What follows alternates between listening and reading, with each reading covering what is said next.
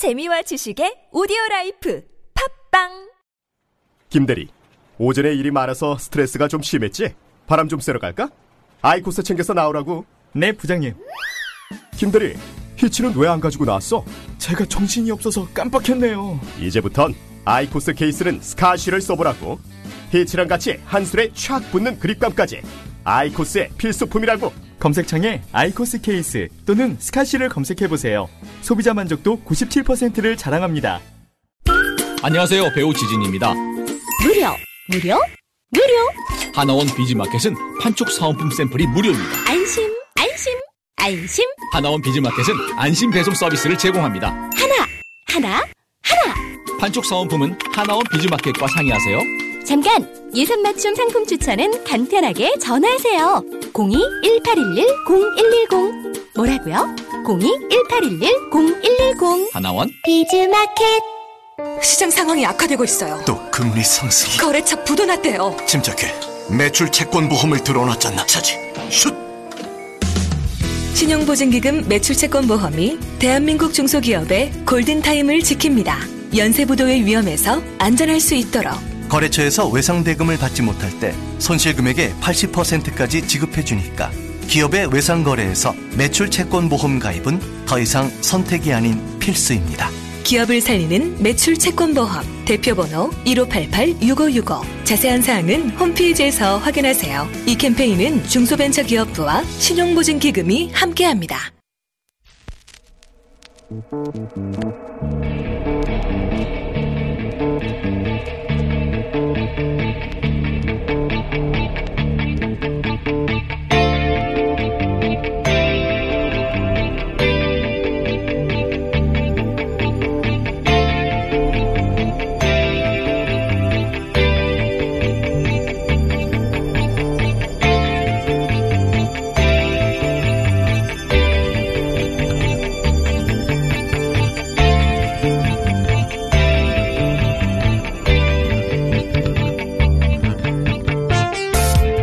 안녕하세요. 김호준입니다. 제작비 100억 이상 대작 이단 참패 영업에 충격 어제자 한국경제 기사 제목입니다. 안시성, 명당, 물개 등 최근 대작 영화 성적표를 분석해 보니 흥행 참패에 여러 요인이 있는데 그중 하나가 52시간제 근무제 때문이다. 인건비가 크게 올라 그랬다. 그런 내용입니다. 여, 영화의 흥망을 결정한 요소는 대단히 많죠. 시나리오 연출부터 감독 배우, 시대 트렌드, 관객 기호, 개봉의 시기, 경쟁작의 유무 등등 대단히 복합적인데 그 복잡한 요인 중 52시간 근무제를 엮어내다니 정말 대단하지 않습니까? 그런데 말이죠. 물개는 9월 12일 개봉했고 명당은 9월 19일, 안시성도 9월 19일 개봉했는데 52시간제는 올해 7월부터 시행이 됐습니다. 두 달 만에 영화 제작이 끝이 나나요? 촬영이 끝난 크랭컵 일자를 확인해 보니까 물개는 작년 1월, 명당과 안시성은 각각 올 1월과 2월에 끝났습니다. 52시간제 시행 한참 전이에요. 어떻게 시행도 되기, 되기 전에 제도 때문에 영화가 망합니까? 보수지와 경제지가 올해 설파한 수많은 경제위기설 기사 중 중알보 간장게장 골목기사와 자웅을 겨룰 만한 역작이 탄생했음을 알려드립니다. 김원준의 박수였습니다.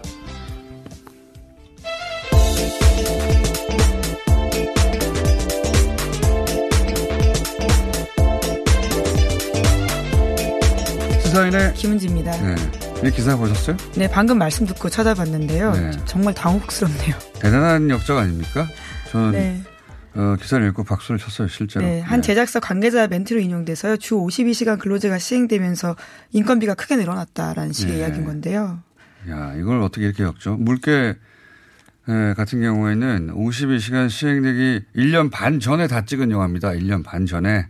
거론된 다른 영화도 최소 6개월 전에 촬영이 끝났고, 어, 물론 촬영 후에 후반 작업이라는 게 있잖아요. 그러면 거기 이제 배우 인건비 뭐 등등 거론됐는데 그 얘기는 들어가면 안 되는 거고. 네, 그렇죠. 네. 그, 그리고 7월부터 시행된 대상도 300인 이상 기업이에요. 예. 후반 네, 작업. 우선 적용 대상입니다. 그렇죠. 네. 후반 작업을 하는 뭐 영화 CG나 음향, 편집 이런 전문업체 중에 300인 이상이 있는가 제가 알기로는 없는데 설사 있다고 해도 이게 이제 7월이니까 개봉은 9월이고 개봉 두 달 전이 상황이거든요. 두 달 동안에 해당되는 건데 해당된다 하더라도 그럼 그때는 심의 넣고 해야 되기 때문에 후반 작업도 거의 끝났거나 어 하더라도 막판이에요. 아주 그러면 그 어떻게 그 시점에 제작비가 그때 엄청나게 들어간다는 얘기인데 말이 안 되는 거고 이게 어떻게 52시간제를 끌어다가 영화가 그래서 망했다 갖다 붙여 생각을 했는데 정말 참신하지 않습니까? 네, 참- 정말 참신하네. 당황스러운 기사일 수밖에 없는데요. 아니 그러니까 네. 만약에 52시간제 그 문제가 작년부터 시행됐다 그래서 그래요. 어, 그런 논리면 예전부터 이미 오래전부터 그 시스템으로 돌아가는 헐리우드 영화는 다 망했어야죠. 칼같이 시간을 지킨단 말이죠, 거기는. 그러니까 우리는 오히려 거꾸로 영화 스탭들이 어 너무 오랜 노동 시간에 네, 장시간에 예, 아주 노출되어 인건비는. 안 챙겨주다가 그래서 그런 문제지가 굉장히 많았죠. 네, 임금 체불 문제도 꽤 돼 있고요. 예. 네. 그러니까 지금은 최소한의 규정이 만들어진 거다 이렇게 봐야 되는데 과연 영화판에 52시간제가 제대로 적용되고 있는지도 모르겠어요. 어 그런데 된다고 하더라도 아 그럼 드디어 최소한의 규정이 만들어졌구나 이렇게 생각해야 되는데 이게 예전처럼 그렇게 쥐어짜던 시절이 좋았다고 기사를 쓰는 거 아닙니까? 아, 그건 그것 때문에 문제고 어쨌든 최저임금과 52시간 엮어서 이제 경제 폭망 기사를 엄청나게 많이 썼는데 쓰다가 쓰다가 쓸 게 없으니까 이렇게 창의력을 발휘한 게 아니겠는가. 어, 이게 SF다, 일종의. 어, 역적이다. 예. 간장게장과 장울 겨룰 기사가 나왔다. 어, 그래서 반가워서 알려드립니다. 한번 보시면 판단하실 수 있을 것 같습니다. 정말. 기사를 보시면 예. 아니 어떻게 이렇게 쓸 수 있을까 예. 대단한 역작이 나와서 예. 간장게장과 함께 예. 예, 기록해 둡니다. 자 첫 번째 뉴스는요. 네, 북측이 개성공단 내 남측 자산에 내린 동결 조치를 해제하겠다고 최근 정부에 통보했다고 오늘 아침 동아일보가 보도했습니다. 어제는 개성공단 기업인들이 조만간 방북을 해서 개성공단을 둘러본다라는 소식을 전해드린 바가 있는데요. 2016년 2월 달에 박근혜 정부가 개성공단 가동을 갑작스럽게 중단했습니다. 이에 북한이 항의- 항의하면서 자산 동결을 선언한 지 2년 8개월 만의 일인데요. 문재인 대통령이 개성공단의 우선 정상화 등을 담은 평양 공동선언을 23일에 비준했습니다. 이어 개성공단 자산 동결 해제가 가시화되고 있다라고 볼 수 있는 상황입니다. 뭐 개성공단과 종전선을 올해 안에 하겠다고 이미 어, 평양에서 얘기를 했고 그 조치의 일환이겠죠. 예, 이- 이번에 이제 북한 쪽에서 그렇죠. 조치를 취했다라고 조치를 되는 겁니다. 건데요. 북한이 동결했다가 북한이 어, 해제를 했다. 해제를 해서 있다고 알렸다는 거고요. 이게 이제 지금 개성공단이 당장, 당장 돌아간다는 얘기는 아니고 네, 그렇죠. 예, 우리 쪽에서도 어, 기업인들이 입주했던 기업인들이 이제 시설이 제대로 돌아갈 수 있도록 준비되어 있는지 예. 예, 낙후되 노후되거나 뭐 먼지가 잔뜩 쌓인 건 아닌지 확인하러 자신의 공장이 잘 네. 있는지 뭐 확인한다는 그렇죠. 차원으로 보면 될 텐데요. 당장 청와대에서는 대북 제재 완화라는 게 해결되지 않는 이상은 개성공단 재가동은 있을 수 없다라면서 확대 해석을 경계하고 있습니다. 여러 가지 그 남북 관계 화해 모드에서 나오는 조치 중에 하나라 보면 될 것 같고 JS는 어 이제 무기를 다 걷어냈다고 하네요. 예. 네, 그렇죠. 이제 그것들이 꽤 진행되고 있어서요. 조만간 민간인도 들어갈 수 있지 않나라는 기대감을 품게 예. 합니다. 민간인들이 관광객들이 소위 그렇죠. 아무나 북측으로 넘어갈 수 있다는 거 아닙니까 이제는. 예. 영화 같은 장면이라고 할 수 있는데 이제 실현된다라고 볼 수 있죠. 그런 조치 중에 하나로 이해하면 될 것 같고요. 그거보다 이제 더 눈에 들어오는 기사는 굉장히 그 전향적인 발언인데 종전선언이 실무급에서도 가능할 수 있다라는 이거는 뭐 그렇게 하겠다는 게 아니라 그런 아이디어가 나왔어요. 네, 이런 예. 상상력을 보태는 식의 이야기, 이야기인데요. 한반도 종전 선언을 관련한 정상국이 아닌 실무급에서 하는 방안도 정부가 고려하고 있다라고 서울신문이 보도했습니다. 지금까지는 남북미 등 정상이 한 자리에 모여서 종전 선언문을 서명할 가능성이 거론돼 왔었는데요.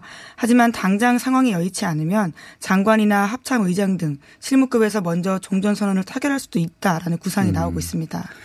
저는 이건 굉장히 좋은 아이디어 같아요. 원래 물론 가장 그 상징적인 이펙트가 큰 것은 정상끼리 하는 건데 그리고 원래는 이 종전 선언은 그 기억하시겠지만 계속해서 정치적 선언이기 때문에 어 그것이 이제 법적인 효력은 없고 정치적 효력만 있어서 선언적 의미만 있어서 이게 어려운 일이 아니다. 여러 번 얘기했거든요. 근데 미국이 그 이 몸값을 종전선언의 몸값을 잔뜩 올려놓는 전략으로 네, 계속해서 협상 카드로 쓰고 예. 있습니다. 종전선언 하고 싶으면 이것도 하고 저것도 하고 그래서 굉장히 몸값을 올리는 전략을 쌓는데 정반대로 저희 예, 이번에 우리 정부는 그 몸값을 떨어뜨리겠다는 거죠. 급을 낮추겠다라고. 예. 실무선에서 하자 네. 그러면 그렇게 어 이게 저는 실제 일이 되는데 계속해서 어, 미국의 정치 상황 때문에 계속 밀려가고 몸값을 너무 높여놓으니까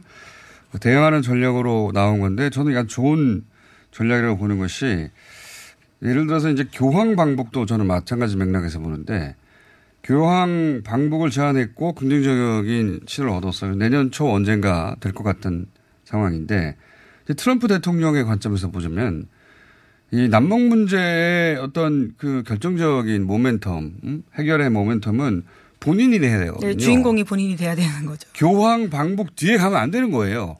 생각해 보세요. 그렇죠. 조명을 훨씬 덜 받을 텐데. 그러니까 교황 방북 이 그 교황의 방북 제안은 다른 의미도 있지만 그 관점에서 보자면 트럼프 대통령의 북미 정상회담 혹은 어, 평양 방북이라든가 혹은 저- 어떤 결정적인 행동을 취하게 빨리 취하게 만드는 효과가 있어요. 교황보다는 먼저 해야 된다. 교황이 북한을 방북해서 그 분위기 때문에 그 이어서 트럼프 대통령이 했다. 이런 효과가 반감된다는 걸 그렇죠.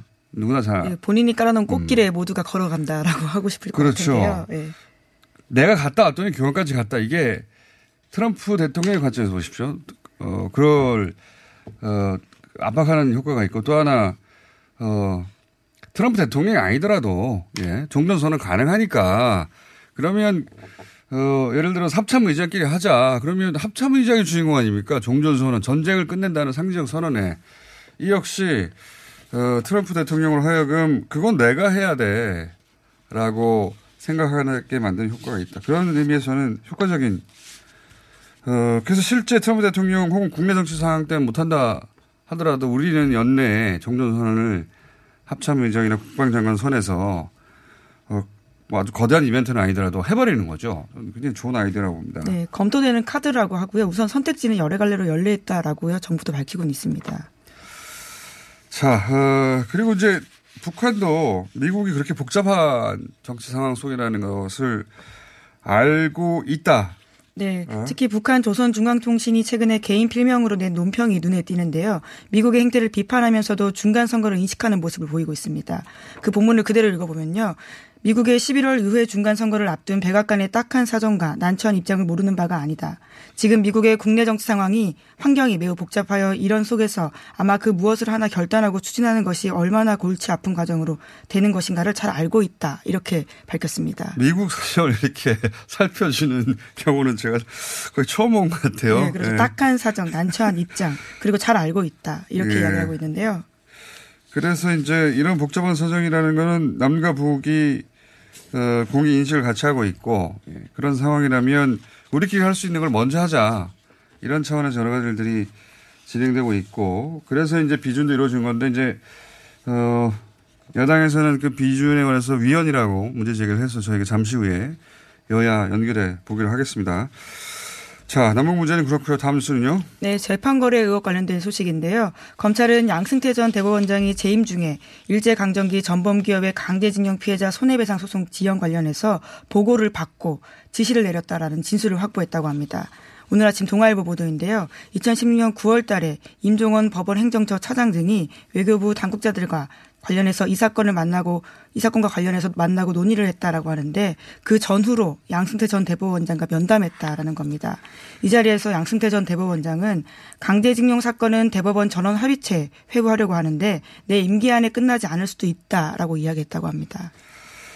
자, 이게 이제 이 기사의 의미는 처음으로 그 양승태 대법원장이 관련 보고 받고 지시했다. 네, 진술이 하는 나왔다라고 하는 건데요. 네, 이걸 뭐 인정할지는 모르겠습니다. 양승태 전 대법원장 본인이. 근데 이제, 어, 부하 직원으로부터 그런 진술을 검찰이 확보했다라는 겁니다. 처음으로 이제 직접 관련성이 드러나는 것이고, 어제 이 기사보다 더 재밌었던 기사는, 어, 법원의 반대하는 특허청장이 있었어요. 네, 그렇죠. 예, 그러자 어, 법원 행정처가 나서가지고 한 국회의원에게 저 특허청장을 혼내달라라고 했고 실제 어, 혼내주자 그 행정처가 국회의원이 기소됐던 재판 관련해서 이렇게 이렇게 대응하십시오 하고 대응 전략을 짜줬다. 네, 어제 SBS 보도인데요. 더불어민주당 유동수 의원입니다. 1심에서는 실제로 300만 원, 그러니까 의원직이 상실될 수 있는 선고가 나왔었는데요. 이후에 법원행정처의 코치를 받고 벌금 90만 원으로 2심에서는 의원직을 유지할 수 있는 형이 나왔다라고 합니다. 네, 이것도 직접 관계성계를 300만 원짜리가 90만 원이 된 것이 일이 일 때문이다. 입증하는 게 쉬운 일은 아닙니다만은 네, 정황이 어, 그렇다라고 하는 예, 건데요. 네. 일단 어, 법원이 누군가 혼내달라고 이거 원래 어깨더럽게 부탁하는 거 아닙니까? 예, 혼내달라고 하고 혼내줬더니 어, 고맙다고 재판을 유리하게 어, 결과 내어줬다 네. 이런 기사예요. 예, 그것이 임종원 전 배보- 법원 행정처 차장의 구속영장에 쓰여 있는 내용이라고요. 어제 SBS가 보도했습니다. 자, 그래서 이제 어, 이 특별 재판부를 도입하자 하고 있는 겁니다. 네, 오늘 원내 여야 대표 4명이요. 공동 기자회견을 할 예정이라고 하는데요. 관련해서 특별재판부법 도입을 합의했다라고 합니다. 여기에 이제 자유한국당은 빠졌지만 나머지 어, 사당은 들어갔어요. 예. 네, 더불어민주당, 바른미래당, 민주평화당, 정의당입니다. 그래서 특별재판부는 도입될 가능성이 있고, 예. 하지만 여전히 그 특별재판부의 판사는 현직 판사 중에 선정하는 것으로 지금 이야기가 되고 있다고 하니까 네, 소위 위헌 소지를 피하기 위해서 논란을 피하기 위해서 박주민 의원이 그런 안들을 냈습니다. 그 현직 판사가 과연 이 사법부의 대- 전체적인 분위기, 예, 지금 어, 뭐가 그렇게 잘못된 거냐, 어, 검찰이 법원을 이렇게 압박하면 안 된다, 어, 기관 대 기관의 싸움이다. 이런 분위기에서 그 그걸 뚫고 어, 독립적인 재판을 할 수 있을지 걱정이 되긴 합니다만 지금보다는 낫겠죠. 예, 지금 같은 분위기 속보다는 그래서 특별재판부를 도입한다고 하고 이 문제는 저희가 잠시 후에 짚어보기로 하겠습니다. 어, 시간상 뉴스 하나 정도 더 짚어보면 시간이 다 될 것 같네요. 하나 둘 예. 예, 소위 캐비닛 문건이라고 기억하실 텐데요. 박근혜 정부에서 청와대 캐비닛에 놔둔 문건이 다수 나왔던 상황이 있었습니다. 이와 관련해서 더불어민주당 이재정 의원이 일부 공개한 바가 있는데요. 어제도 한겨레 신문에서 이와 관련된 문건 내용들이 또 나왔습니다. 이재정 의원은 어, 그거를 필사를 했거든요. 전부 다. 예, 그렇죠. 예. 손으로 다 써왔었는데요. 사진을 좀 못 찍게 해가지고 예.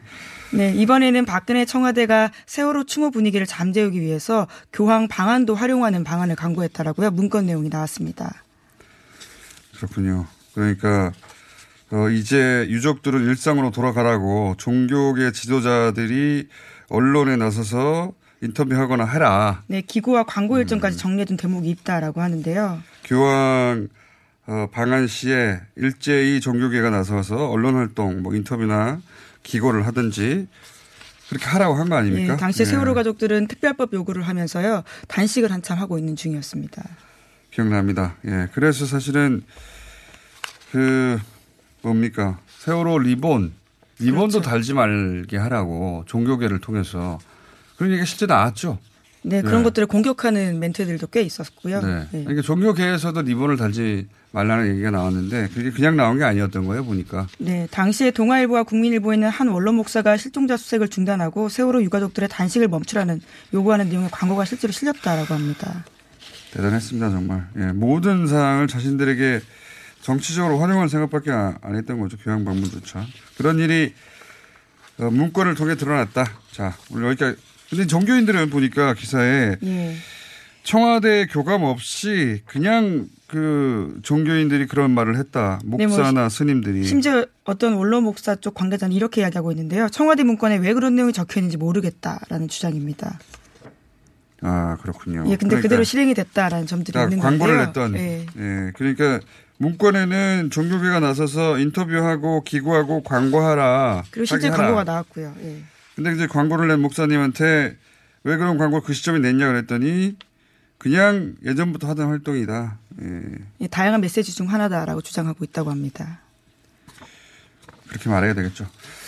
자, 시사인의 김은지였습니다. 감사합니다. 오빠, 요즘 샤워 어떤 제품으로 해? 당연히 헤이브로 올인원 파워바지. 샴푸, 린스, 바디워시가 비누 하나로 완벽하게 다 되거든. 샤워는 빠르고 편해졌지. 돈도 절약되지. 한 번 써보면 안 쓸 수가 없어. 천연 오일도 들어가 있어서 추워져도 피부가 안 땡긴다고 하던데? 비누라고 다 같은 비누가 아니야. 클래스가 달라. 비누 하나로 끝내는 빠르고 완벽한 샤워. 헤이브로 올인원 파워바. 지금 포털에서 헤이브로를 검색하세요.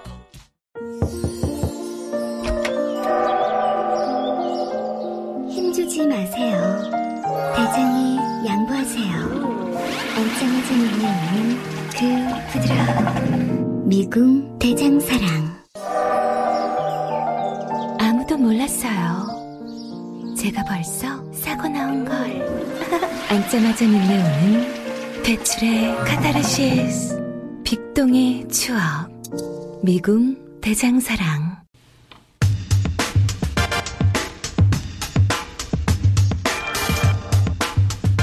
평양 공동선언과 판문점 선언 이행을 위한 군사 분야 합의서 비준을 두고 자유한국당이 위헌이라고 문제 제기를 했습니다.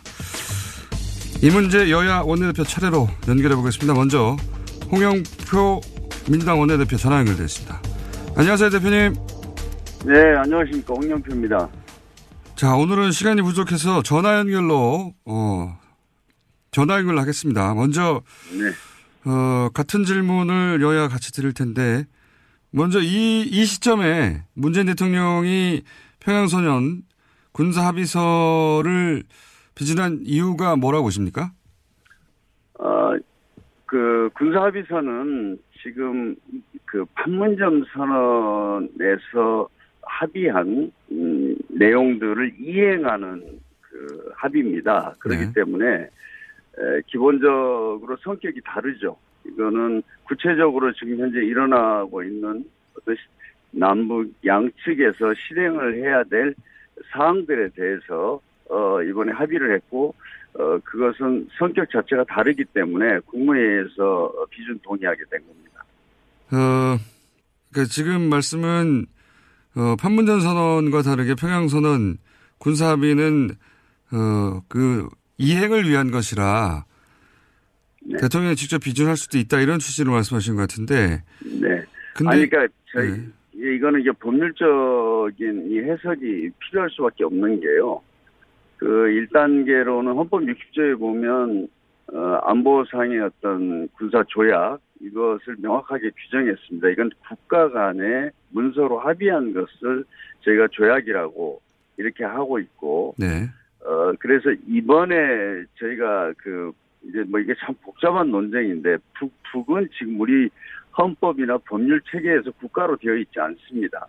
그래서 북한과 어떤 대화를 하고 합의를 하게 되면 그건 2005년에 제정된 남북 발전 관계법에 의해서 하게 돼 있거든요. 네. 그래서 그 법을 보면 국가의 에, 어떤 중요한 재정적 부담을 요구하는 합의 내용에 대해서는 국회의 동의를 받아라 이렇게 돼 있습니다. 네. 그래서 판문점 선언은 재정적 부담이 포함된 사업들을 합의한 것이고 이번에 평양 선언의 어떤 군사 합의서는 그런 내용이 없기 때문에 국무 재정적 부담에 관련된 내용이 없기 때문에 에, 그 국무회의에서 어, 비준 동의를 하면 된다 이렇게 법제처가 해석을 한 거죠. 네. 그 국가가 아니라 민족 간의 내부 거래를 본다. 특수 관계다. 이런 규정들이 그렇죠. 있고. 그, 나, 예. 그 남북 관계 발전법에서 남북 간의 관계를 특수 관계로 규정을 했습니다. 우리 음. 헌법이나 법률 어디에도 북한을 국가라고 규정한 게 없지 않습니까? 국가가 아니라면 조약을 할 텐데 어. 국가가 아니라 민족 간 특수 관계이기 때문에 이건 조약 대상이 아니라 어 이렇게 대통령이 비준할 수 있고 다만 비용이 많이 드는 경우에만 국회의 동의를 얻게 되어 있으니 그렇게 하는 것이다 이런 말씀이신 거고. 네. 그렇게 하고요. 그러니까 안전 보장, 그러니까 그 국회법 60조는 국회 상원, 아, 국회는 상원 원조 또는 안전 보장에 관한 조약, 국가 간 조약을 비준 어, 해야 국회가 아, 비준, 체결 비준에 대해 동의권을 갖다 이렇게 되어 있는데 대표적으로 보면요 안전보장에 관한 조약이라고 하면 우리가 한미 군사 동맹이 있습니다. 네. 그 이것은 조약인데 남북 군사 합의서가 그런 내용은 아닙니다. 음. 그렇기 때문에 그 성격이 완전히 다른 거죠. 알겠습니다. 북한을 국가를 보느냐 아니냐부터 근본적으로 달라지는 거군요.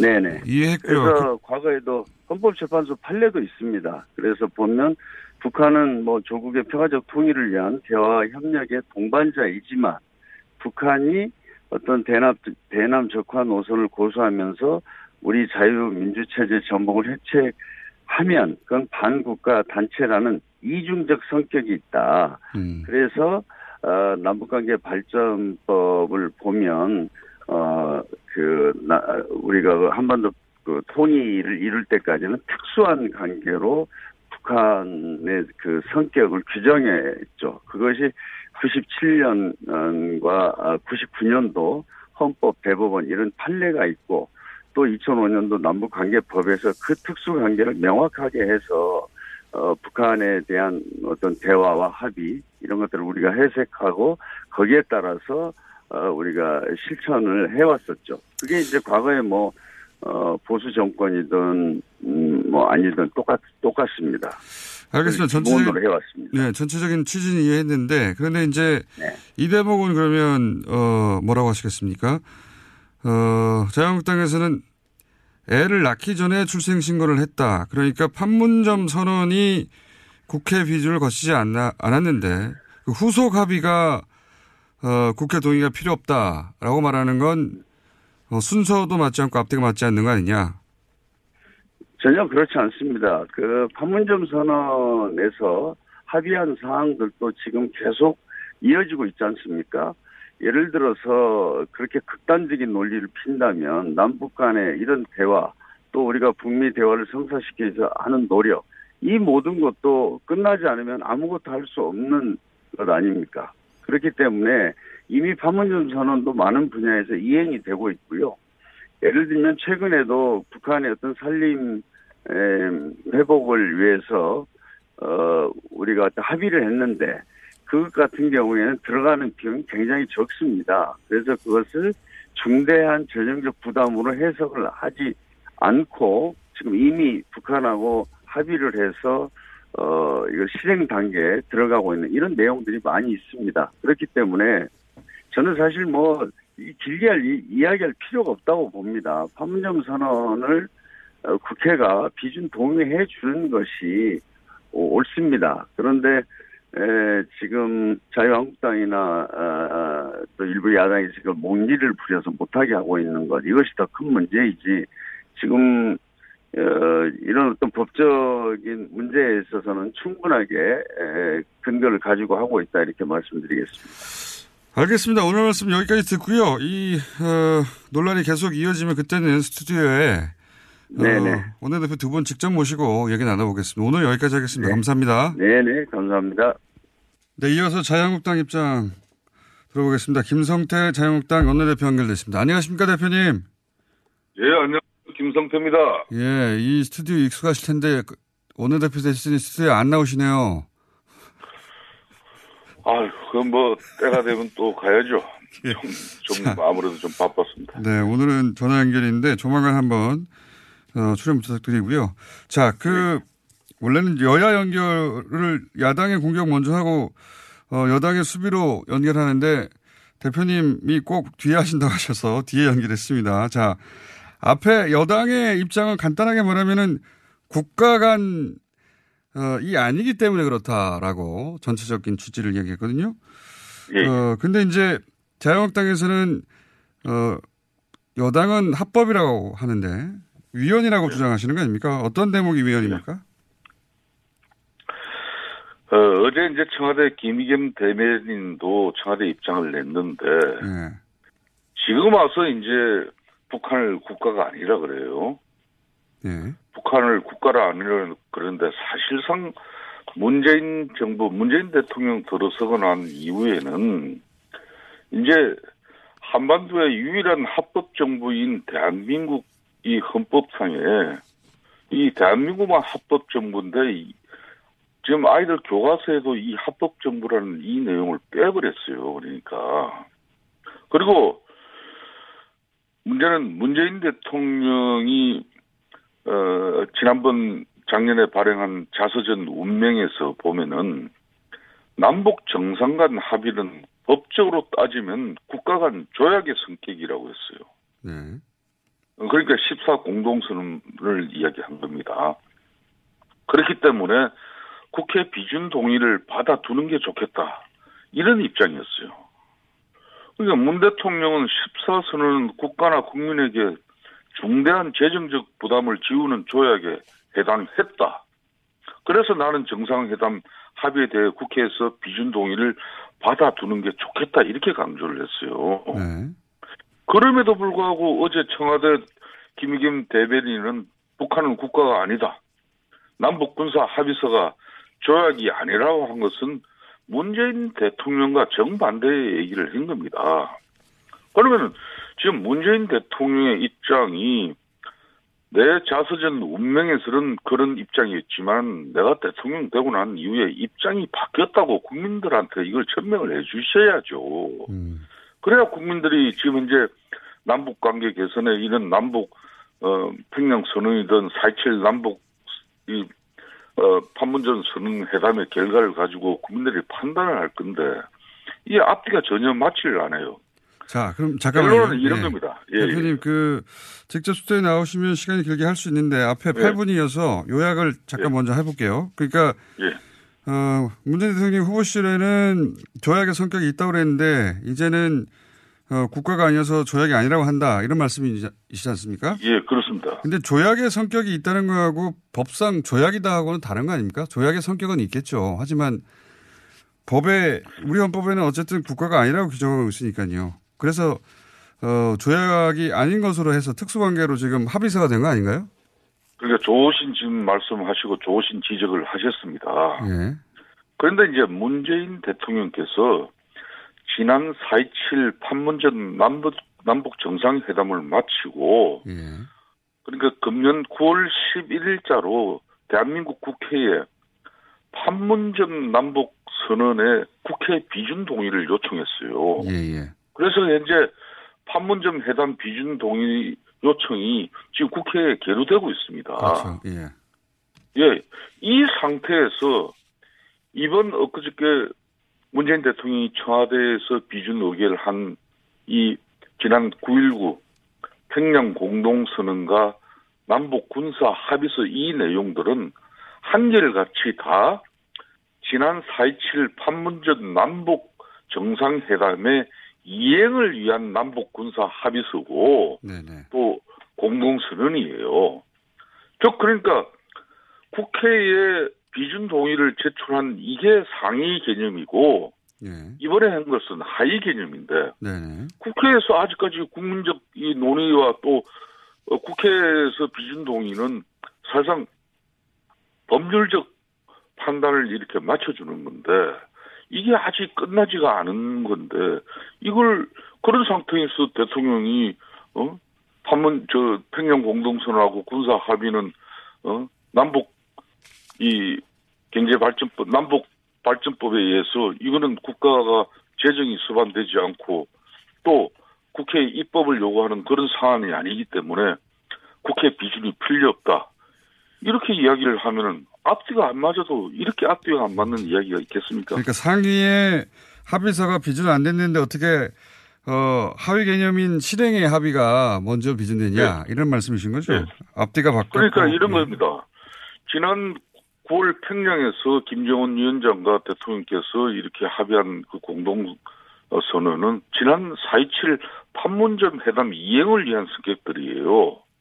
그래서 완충 수역을 만들고 뭐 남북 군사 합의를 통해서 이렇게 군사 분계선에서 이렇게 전쟁 도발 위험을 없앤다는 건데 자 그렇다면은 문재인 대통령께서 그런 합의를 하고 제일 상위법 개념인 이 판문점 선언 국회 비준은 이게 무력화가 되는 그 차라리 이걸 철회를 시켜야 돼요. 그러니까 야, 그러면 앞에 아, 국회에 9월 11일 날 비준을 요청한 이 판문점 선언 이거는 우리가 아 비준을 동의 국회 동의를 요청했지만은 이게 검토해 보니까 검토 뭐 굳이 국회에서 동의를 안 해도 되더라. 대통령이 내가 국무회의를 통해서 심의 의결을 하면은 뭐 문제 없는 거다. 이렇게 하고 맞춰줘야지. 본질은 국회에서 국민적 동의를 구하는 국회 비준 요청을 해놓고 이 하위 개념인 이거는 대통령이 직접 하겠다. 근데 한번 보십시오. 제가 마지막으로 한마디 이야기 드리면은 9.19 공동선언에 의해서 남북 간에 동해안, 서해안 철도 연결하고 도로도 연결하고 막 엄청난 경제 협력 사업들이 있어요. 이걸 연내에 시작하겠다. 여기 시간에 쪼달려 가지고 그러면 청와대 입장은 그거는 착공식만 하니까 재정이 수반되지 않는다. 좋아요. 그럼 착공식 하는 데는 돈이 얼마 들지 않을 겁니다. 행사 비용만 들어갈 거니까. 그렇지만은 이미 정부 기관에서도 수십조, 수백조가 들 이런 천문학적인 그런 남북 경제 협력 사업을 착공했기 때문에 이거는 재정이 수반되지 않는다. 그러면 대한민국 정부 문재인 대통령이 북한 김정은 위원장 상대로 이거 사기칠 겁니까 그러면 그러니까 착공을 하고 나면은 그 다음에는 이제 시공이 이루어지겠죠. 거기에는 천문학적인 재정이 수반되는데 왜 국민들을 이렇게 속입니까? 알겠습니다. 천문학적인 네, 재정이 수반되는 이런 내용이면은 국회에서 비준을 받게끔 남북관계 발전법을 그렇게 정리가 되어 있어요. 이번 청와대에서 청와대에서 대통령이 아 어떤 근거로 했냐 그러면 남북 관계법 이걸 들었단 말이에요. 이 남북 관계법은 딱 두 가지는 국회 비준 동의를 받게끔 했습니다. 입법 행위가 필요한 경우하고 그리고 재정이 투입되는 그런 막대한 재정이 투입되는 국회 비준을 받아라 그랬어요. 이거 안 받았지 않습니까? 그 자. 대통령이 이거는 위헌적으로 예. 판단한 것이죠. 대표님 시간을 양쪽 비슷하게 드렸기 때문에 예, 거의 이제 끝날 시간이 되어서 취지는 전달이 됐고요. 한마디로 예. 순서가 바뀌었으니까 차라리 그럴 거면 427 판문점 선을 철회하라 이렇게 요약하면 되겠죠. 끊기 전에 한 예. 아니, 가지만 또- 예. 예, 말씀하십시오. 제가 한 가지만 더 말씀드리면은 시간을 너무 쓰신데 문재, 예. 예, 문재인 대통령이 예. 지난번 이 사드 배치될 때도 이게 국회 비준 동의를 문재인 대통령이 주장했던 논리는 사드요. 남북 군사 이번 합의에도 그대로 적용되어져야 돼요. 음. 차이가 있다면은 이 사드는 한미 간의 문제고 남북 군사 합의는 남북의 문제예요. 근데 이제 청와대는 북한은 국가가 아니기 때문에 국회 동의를 받아야 하는 조약이 아니다 그러면서 왜 그러면 사드 같은 경우는 이 국회 비준 없이 그냥 졸속으로 왜 밀어붙이냐고 가장 세게 문제 제기를 한 사람이 바로 문재인 대통령입니다. 미국은 국가니까요. 근데 북한 국가가 아니라는데 이번에 가서 평양에 가서 대통령께서 그 운동장에서 연설할 때 남쪽 대통령이라고 했습니다.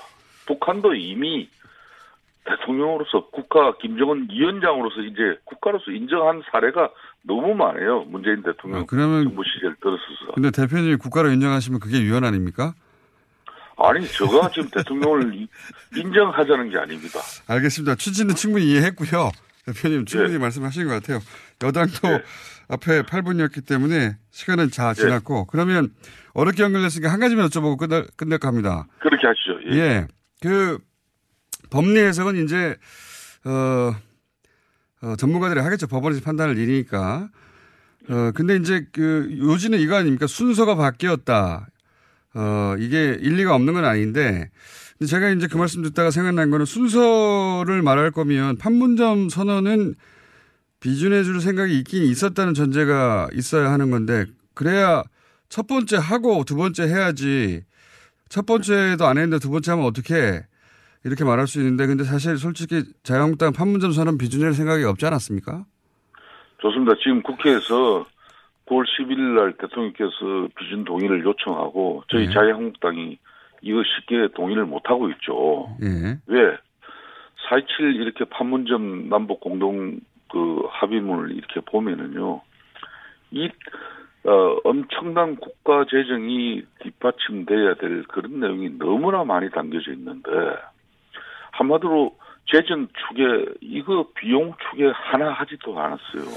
알겠습니다. 또 네. 국회는 그런 국민적 동의를 구하려 그러면은 남북 간의 이런 협력 사업에 국가 재정이 얼마나 이렇게 투입되어야 되는 것이고 이런 내용을 구체화 시켜가지고 국회에 제출돼야 되는데 그게 없습니다. 알겠습니다. 그래 놓고서는 국회에서 동의 안 하니까 어 국회 그럼 이 절차 무시해버리고 대통령이 내가 국무위원들 그러니까 장관들 불러 앉혀놓고 내가 망치 두드리면 끝이다. 이런 심사이면은 대한민국 헌법은 왜 존재합니까? 알겠습니다. 이 대통령이 대단히 잘못했습니다. 대표님, 예, 스튜디오에 꼭 나와서 할 말이 너무 많으신 것 같으니까 전화 연결 계속 길어지니까 제 질문 취지는 어차피 안 해줄 거 아니었냐 이런 취지였는데 준비만 어차피 잘했다. 어, 준비만 잘했다면 해줄 수 있었다 이런 말씀이신 거죠? 우리 또 김원중 공장장 오랜만에 이렇게 통화를 하는데 예. 어차피 안 해줄 거라니요. 어차피 안 해줄 거 아니었나요? 아니, 예. 국회는 이 국민의 뜻, 이 사회적 공감 속에서 이 남북 간의 어? 협력은 결론적으로 북한이 핵을 폐기하는 한반도의 실질적인 비핵화 진전이 이루어지면서 이게 진행되어야 맞는 것이지 북한은 아직까지 아무런 변화 없는데 알겠습니다. 우리만 비준 이 비준이 뭔지 압니까? 이 비준을 해주면은 모든 남북 간의 경제 협력뿐만 아니라 군사 문제 안보에 관한 이 모든 내용을 대통령이 다 위임받는 겁니다. 이 중차대한 문제를 갖다가 어 그냥 대충 해가지고 그냥 야당에 이런 공세 있고 대통령의 입장이 있다고 해서 그걸 국회가 쉽게 동의해주는 그 국회면 국민을 위한 국회라고 누가 인정하겠어요? 대표님 할 말 많으신데 꼭 나와주세요. 다음 주 정도에는 뭐, 꼭 나와주시고 김호준 위원장도 여전히 또 뭐 그러시네. 위원장은 아니고요 공장장인데 하도 여기 공장에 안 오시다 보니까 저한테 위원장이라고 하시고 자 꼭 나오시고요. 내가 안 보는 사이에 또 조금 말이야 이 좀 생각이 좀 변해 있으신가 해가지고 말이야.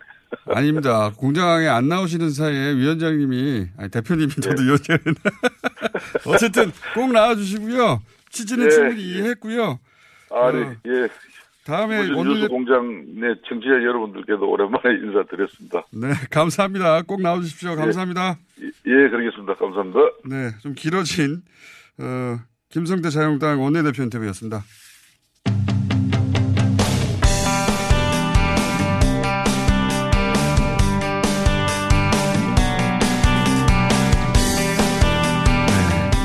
네. 이건 전- 정말 본의가 아니었습니다.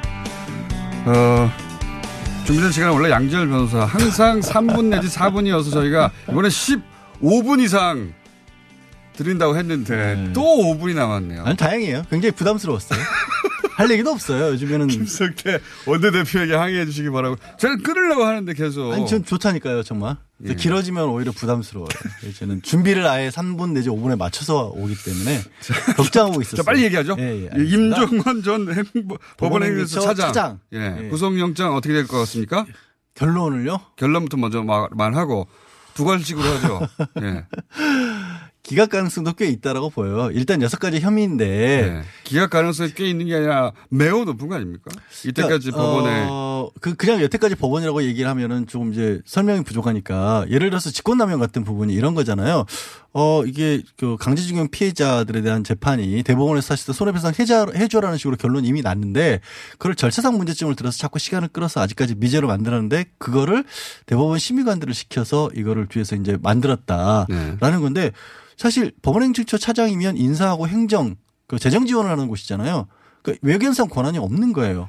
근데 지금 그 말씀하시니까 이제 직권 남용에 관한 어 이명박 그렇죠. 전 대통령 판결 비롯하여 몇 가지 그날 있었던 중요한 판결들의 직권 남용들은 다 무죄가 났지 그러니까 않습니까? 거기에 제 대표적인 게 외형상 그 사람이 직무 범위 내에 드는 직무를 남용했어야 되는데 직권을 원래 있던 직 어, 권한 내에서 그걸 남용했을 때만 직권 했어야 남용이고 되는데 인사하고 행정 지원하는 그 법원행정처 차장인데 왜 대법원 심의관들에게 무슨 권한이 있어서 이걸 시켰느냐? 네. 그러니까 잘못한 일은 맞지만 부적절하지만 불법으로 보기가 어렵다. 이 법으로 조촉된 거로 보기는 어렵다. 왜? 그렇죠. 이 법에는 그걸 권한으로 정하고 있지 않기 때문에 그렇죠. 예. 이런 논리고 사실 과거로부터 직권남용은 그래서 많이 어, 빠져나왔어요. 그러니까 법원에서도. 그렇죠. 근데 이제 저는 어, 직권남용 관련해서 과거에는 그렇다 하더라도 지난 국정농단 때 음. 직권남용을 보는 범주를 크게 넓혀 잡아 사실은. 얘를 국정농단 같은 경우는 사실 이명박 대통령을 이 직권남용 무죄한 부분이 저는 사실 이해가 안 가는데 박근혜 전 대통령까지만 해도 그리고 그 이전에도 대통령의 직무관한 범위라고 하는 것은 일단 딱 정해놓을 수 없는 부분이기 네. 때문에 포괄적으로 봐야 된다는 것도 기존 법리였는데 법원이 갑작스럽게 또 좁혀 좁히기 시작한 거죠. 그러니까 그렇죠. 좁히기 시작한 죠. 국정농단 때는 이거를 넓게 음. 보는 추세로 변해가다가 이번에 좁혀가는 추세로 바뀐 거 아닙니까? 엄격하게 그래서 보는데 그걸 더더군다나 이 임종원 법원행정처 차장에 대해서는 더 좁게 볼 수밖에 없지 않을까라는 거고요. 구- 구속영장 기각의 가능성 더 높게 본다. 그리고 또 이제. 공무상 비밀 누설 이런 부분들도 굉장히 까다롭게 봤습니다. 지난번에 그 유영의 유영대 그뭐 변호사 변호사 같은 경우도 첫 번째 영장 청구를 했었지만 이게 확정된 비밀이 아니라는 이유로 불, 부적절하지만 불법은 아니라고 봤거든요. 그런 부분을 법리를 똑같이 적용을 할 경우에 문서를 유출한 것도 이게 유출이 안 될 걸로 보는데 한 가지 가능성이 좀 이걸 어떻게 빠져나가려면 빠져나갈까는 게 좀 뭐가 문제가 되냐면 각급 법원 공보관실에 이 돈을 나눠준 다음에 그걸 다시 회수해서 대법원에 썼잖아요. 그렇죠. 그거를 이제 횡령이죠, 횡령. 국고 손실로 간 건데 그 과정에서 영수증 처리까지 하게 만들었던 거예요. 그게 횡령 아닙니까? 거의 사실상에. 그렇죠. 민간 기업이면 횡령인 거고 이제 공무원이기 때문에 국고 손실을 적용을 했는데 이 부분은 뭐라고 변명의 여지가 없어 보이는데 근데 그것 가지고 구속까지 하겠는가 이거. 그렇죠. 이게 3억 5천만 원의 액수는 높긴 하지만 사실 놓고 보면 그 형량이나 이런 부분은 굉장히 낮거든요. 그래서 네. 구속까지 가기 어렵지 않나. 어쨌든 검찰로서는 230조 그 공소장을 썼거든요. 제가 박- 이제 기각의 가능성이 높다고 생각하는 게 예전에 그 이 관련해 가지고는 어 보통 영장 기각할 때 죄가 안 된다는 말을 안 하거든요. 그렇잖아요. 영장을 기각할 때는 뭐 증거가 부족하다든가 그렇죠. 뭐 구속 수사 가능성이라든가 예. 방어권을 보장해 준다든가 이런 기타 얘기를 등등인데 이 사법농단 관련해서는 일관되게 범죄 사실이 성립할 여지가 없다. 범죄가 안 된다고 하고 있어요. 그렇게 판결을 이미 내린 거예요. 그렇죠. 영장만 그- 그거는 어 이 이 태도를 엿볼 수 있지 않습니까? 그러니까 그게 지금 대표적인 게 직권남용 관련된 부분이에요. 그리고 두 그러니까. 개 공무상 비밀 누설 관련된 부분이 부적절할지언정 불법은 아니다라는 게 기존의 입장이었거든요 법원에. 근데 임종원 차장에게 적용된 사- 범위도 상당 부분 그런 아, 것들이라서 30초밖에 시간이 안 남았네요. 벌써요? 예. 이럴 줄 알았어. 그래서 영장 기각 가능성이 높다고 지금 해설을 하신 것이고 네. 강용석 판사 판사요? 오늘 아, 왜 그러세요? 위원장이라고 하지 않는가? 제가 오늘 정신이 좀 없습니다. 30초밖에 안 예. 남았기 때문에 강용석 변호사 법정 구속의 결정적 이유는 뭡니까? 주변에서는 다 구속될 거라고 했어요. 사실 법조계에서는 왜냐하면 전면 부인했으니까. 전면 부인했고 변호사가 사문서를 위조를 한 것도 다른 사문서가 아니라 소송을 취하겠다는 내용으로 법원에 내는 서류를 위조를 했단 말이에요. 그럼 변호사가 문서를 위조하기 결정적인 시작하면 이유는 그러면 어, 중요한 문서를 변호사가 변호사가 문서 위조하기 시작하면 법원은 앞으로 재판 어떻게 합니까? 네. 이거는 도저히 용납할 수 그거를 반성 없이. 전면 부인했다? 전면 부인했죠. 그리고 민간인인 도도맘이 그 내용을 어떻게 알았겠어요. 당연히 정황으로 봤을 때는 같이 한 것 같은데 끝까지 부인을 하니까 법정 구속을 될 거라고 주변에서 그렇게 얘기를 하는데 본인은 끝까지